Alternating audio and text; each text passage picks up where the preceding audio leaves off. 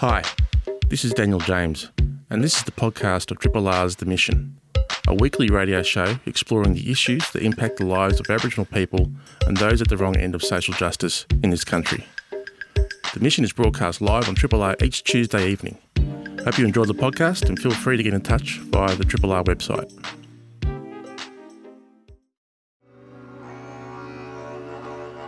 Welcome to episode 0000231 of The Mission. My name is Daniel James. I'm going to be your host through the wait this evening, broadcasting to you from Triple R World Headquarters at the end of the 96 line, which is, of course, on the land of the Wurundjeri people of the Kulin Nation. I pay my respects to the elders past and present.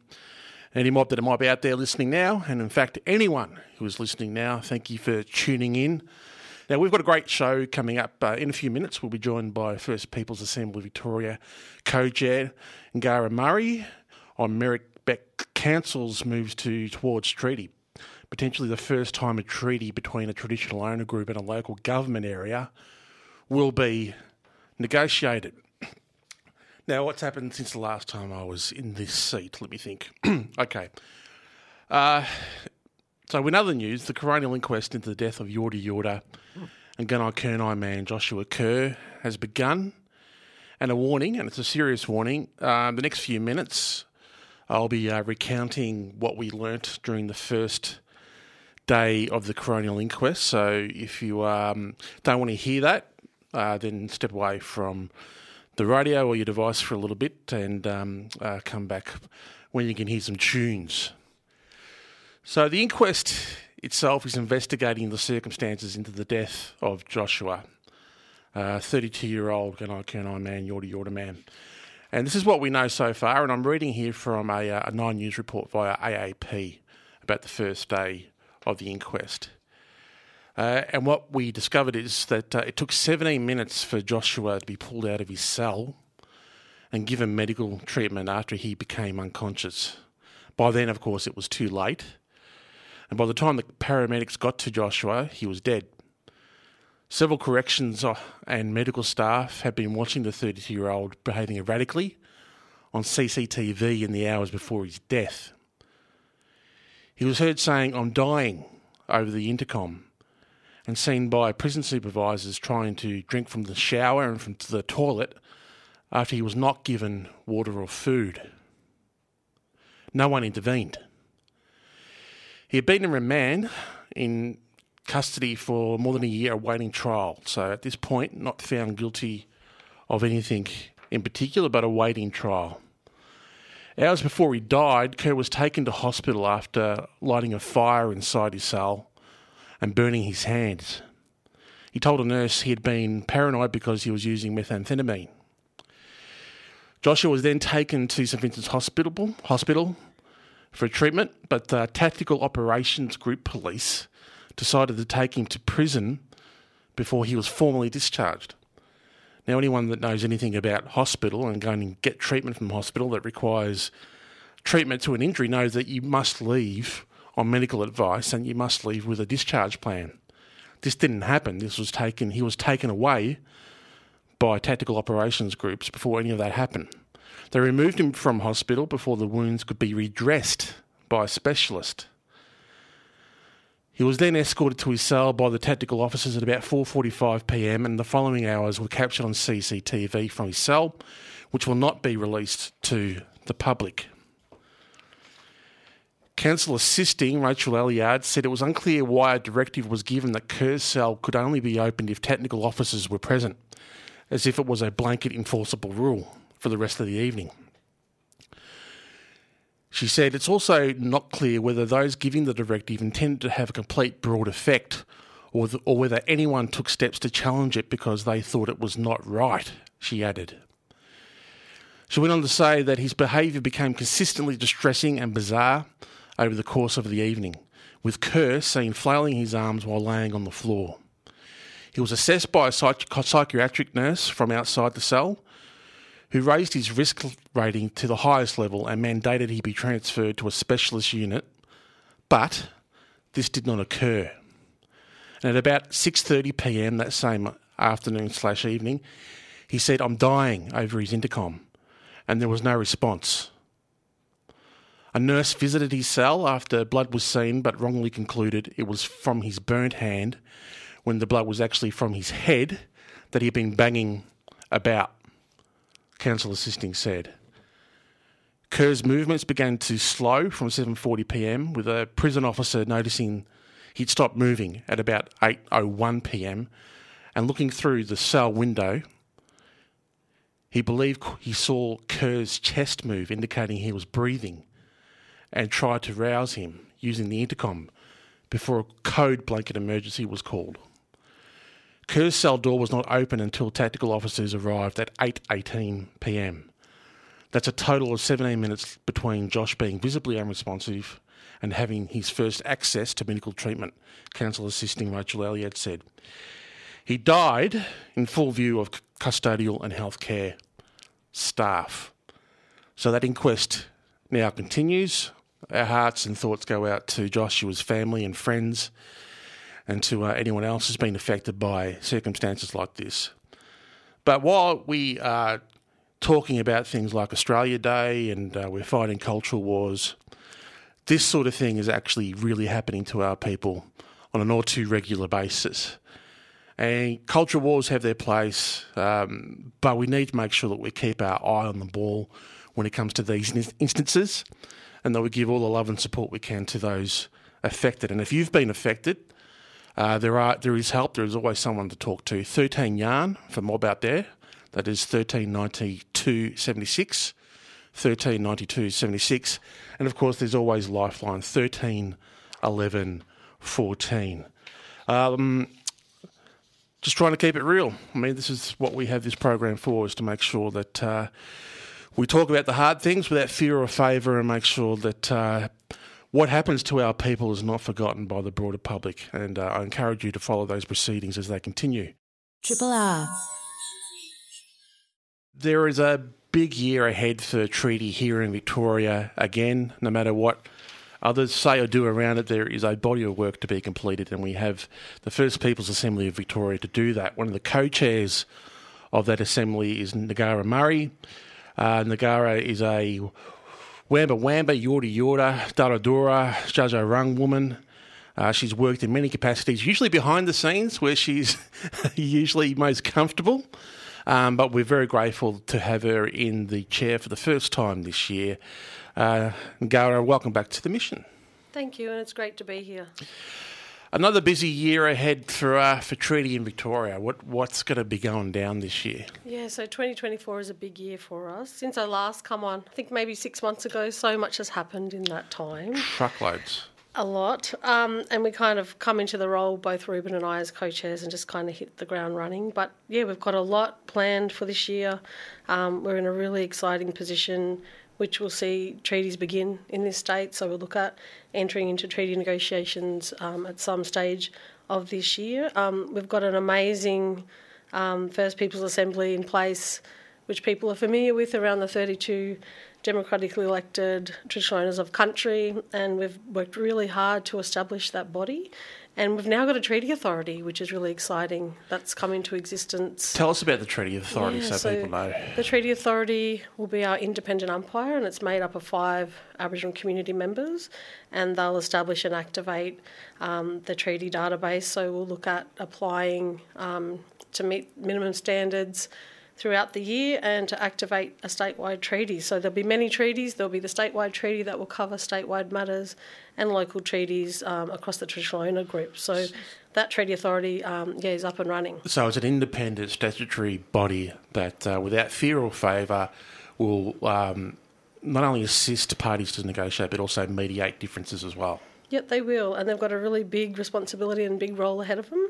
Um, but we're confident that we've got five really strong Aboriginal people into that uh, treaty authority that will, yeah, as you said, administer the framework and, and oversee treaties. We've also activated the Self Determination Fund, so we've yes. got um, that activated, and traditional owners are able to apply for resources to support them to mobilise and organise and to get treaty ready. So that's really exciting. So this is this is so traditional owner groups and anyone that wants to negotiate a, a treaty with the Crown isn't having to fork out money from their own pockets to uh, to match that of uh, of the of the of the government. Um, or not relying on uh, community legal services. This is a, a fund that traditional owners that want to negotiate can access funds to to get the support they need to have an even footing with with the uh, with the with the state. Yeah, so that's um, all set and in place. So that's really beneficial to traditional owners that will start to apply for those funds and support them to get to the table. Yep. So that was something that. Um, you know, was a really big part of the work that we done in the first term, and it's great to see um, the members appointed to that, and the work also that the Yoorrook Justice Commission is undertaking. Um, they're doing some great work. They're currently examining the themes of land injustice and I think um, education, health, and housing. So there's some big work ahead of us, um, but the, the kind of stage is set now for treaty negotiations to begin, and there's a really clear pathway um, to treaty for our people. So it's exciting times for us here in Victoria. So there's a truckload of work going on. All of this is well documented, um, easily accessible. Uh, we have the Yoorrook Justice Commission, we have the First Peoples Assembly, we have these statutory bodies that are, are there to um, assist. We have a, a, a, fund that traditional owners can access to to assist in their negotiation. So, what, what was your reaction when the Victorian opposition said that um, they were no longer supporting treaty in Victoria because no one really knows what it's about? Yeah, it's disappointing, um, but at the end of the day, it doesn't affect treaty negotiations, and we're going to continue to get on with the job. And you know, we know that politicians do what they do best, and that's politicise, especially Aboriginal people. We're often used as a political football, and we, we've seen that throughout the referendum debate, which was brutal um, for our people. But at the Assembly, um, we're getting on with the job. So, you know, we know that the road to treaty is hard and it will always be challenging and having those difficult conversations. Um, but we welcome, you know, the coalition to come back to the table. It's unfortunate that they've walked away, um, but you know, we'll just keep doing what we do best and move forward. And yeah, it was just disappointing um, to meet with the coalition last year. Now, yeah, get, let's get this right. So you met with the, the coalition in December of last year, so you would have had uh, Peter Walsh there, um, maybe not John Pesutto, but um, that was in December. Did they give any inclination to you that they had had made the decision to walk away from treaty by then? No, none whatsoever. So there was no inkling around um, the opposition withdrawing their support. So it was a bit of a surprise to see um, so that's as you know. I'll, I'll, you don't have to comment on this, but, but um, that's as um, duplicitous as it gets. They have come out recently and said that they made the decision to walk away from treaty here in Victoria in October. They met with the First Peoples Assembly in December, including the co-chairs, yourself and Rueben, and gave no indication whatsoever that they had made a decision to walk away from it. That's correct. So yeah, we need politicians, um, you know, who'll listen to us and that are willing to actually hand over some of those decision-making powers and to have those conversations. And that's why we'll continue to have those brave um, conversations with all parties. Um, and as I said, the door's always open. But yeah, just disappointing. Um, last time you were in that seat, I think we were probably about a month or so away from from the referendum. Yes. Um, just wanted to ask you personally. I mean, it was a brutal time for so many of us. Um, how did how did you go throughout it all? Yeah, I think um, after the results, it was very disheartening and deflating. Mm.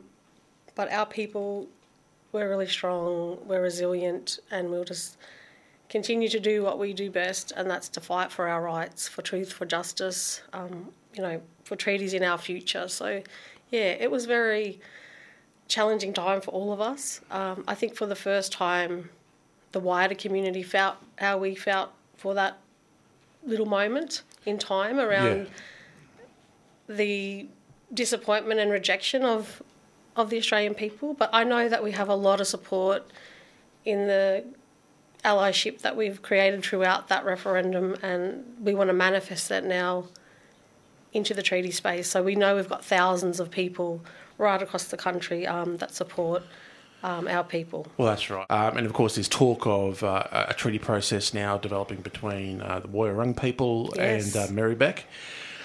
one of the great things about the the treaty um, about the referendum process is that we now know where we stand. That's right. And so we know that the seat of Wills, which covers much of Merri-bek um, in this uh, uh, state, uh, was one of the strongest yes votes in the country. And so that gives the Woiwurrung people dealing with Merri-bek, I guess, some confidence moving forward. And I guess for the, for the rest of us, at least we know where we stand. That's right. And we kind of knew it, really, but to have that We evidence knew it, data yeah. now, but now we know for real. Um, but yeah, you know, it's it's disheartening, as I said, and it's a real kick in the guts. But we're used to getting kicked in the guts at times, so Yeah, I mean, one of the, one of the things, and I'm, I'm keen to know your thoughts. One of the things about the referendum f- for for me was uh, it made me more determined to focus on our mob down here and just focus on, on us alone and and look after each other because we come from your family has a rich Yeah, lineage. My family has a rich lineage of um, activism and, and pushing forward and, and, and trying to break through. Um, it's made me more determined now than ever to, I guess, honour that lineage and, and to try and get the job done for them. So it's been a centering sort of thing Yeah, for yep. me. What was it for you? I, I feel the same because we both come from a big mob, Yorta a mob, but a long and proud history of our people fighting for their rights, and we carry that legacy and that story and that vision of the old people into our lives today. So I think yeah, that does recenter us, um, Hmm. and that's what I did after the referendum was spend more time on country, and we've got our family and community to keep us grounded. You're so posting some very deadly photos, um, you know, yeah, on Yorta Yorta country, country, absolutely. beautiful country in Victoria. and waiting till the golden hour so it just shines correctly in the uh, shimmering, shimmering last light of uh, day. Yep. Anyway, uh, um, I guess now is a good time to, as any, um, and I guess fortuitous, now that we no longer have uh, bipartisan support, to have Treaty Day Out coming up uh, in Ballarat on the 2nd of March. Um, that's an opportunity for, for Mob together, get together, centre ourselves again. I think it's the first treaty day out since the referendum. Um, what what do you hope to get out of uh, these days out? Because this is like the fourth one now, maybe fourth or fifth. Yes, it is. So yeah, we've got a huge lineup for Treaty Day Out, including kind of um, some amazing artists like Electric Fields and Mo'Ju and Three Percent and Jessica Mauboy. So we're excited about the Treaty Day Out coming up.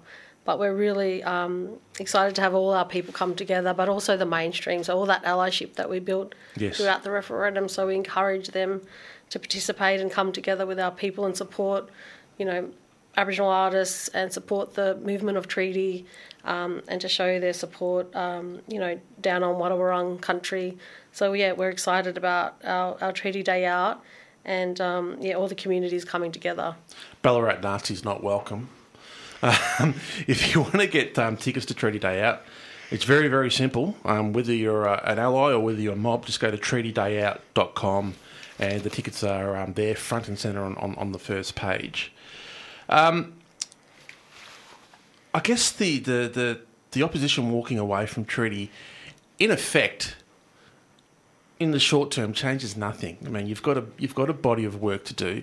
There may be some concerns amongst mob that um, there might be a rush now, and that might have a flow on effect to uh, people making uh, decisions around whether they are formally involved in this process or not. What can you say to people that are concerned about the lack of bipartisan support now? Yeah, it's a, a conversation that we're having um, in the community with different mobs. So I think we can just reassure them that we have that strong commitment from the current government that we will, um, you know, do treaty negotiations this year and will activate many treaties across the state.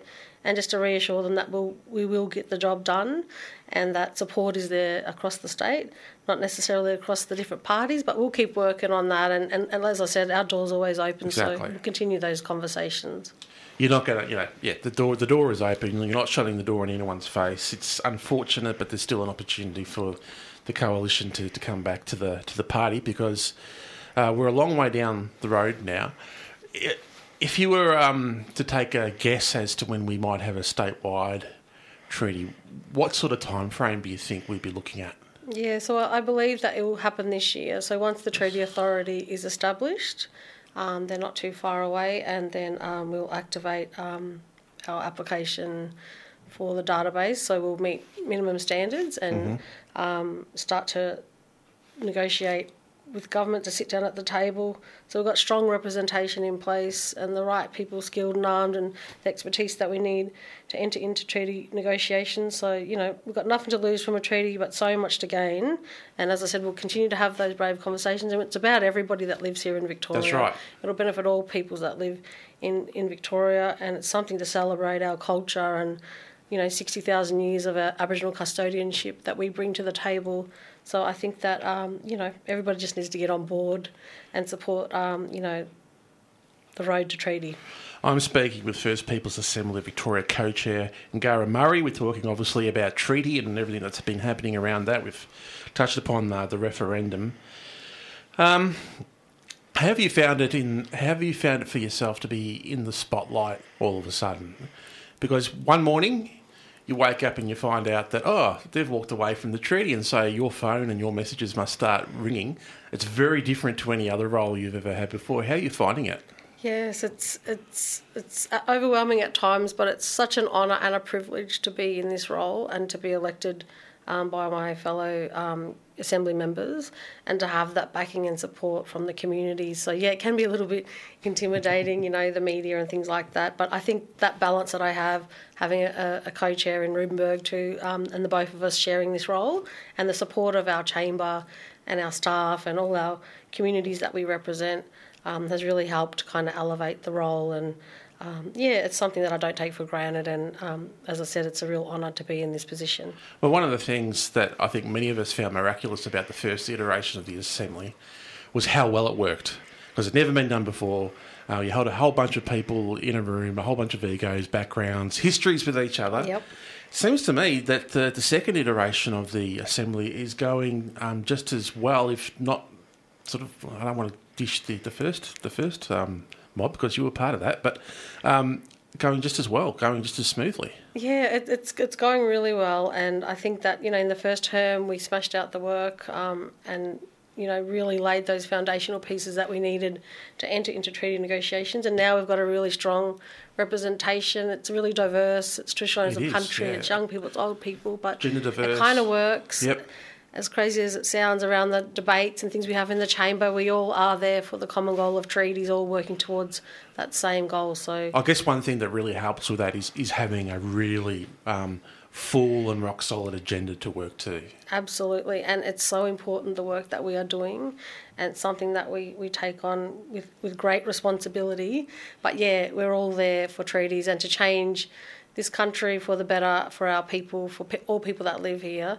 So um, yeah, we all all work together well. Well, your family uh, will be immensely proud of you. I'm sure your mob, Thank you. your mobs are proud of you. Um, thank you for the work that you do. Never be a stranger to the studio, but thank you for coming in today. Thank you, and thank you so much for having me on the show. Thanks, Daniel. Triple R. Thank you so much to Ngarra Murray, co-chair of the First Peoples Assembly of Victoria, for coming in and t- talking about us, despite all the flim flammery associated with the politics of it. The First Peoples Assembly and Treaty of Victoria will progress this year, and we will start to see treaties being negotiated and signed. But until next week, stay safe, stay strong, and stay listening. Ta-da!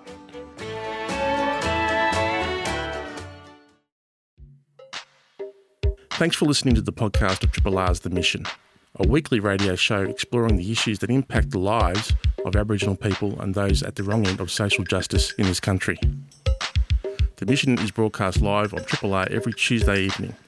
Hope you've enjoyed the podcast and feel free to get in touch via the Triple R website.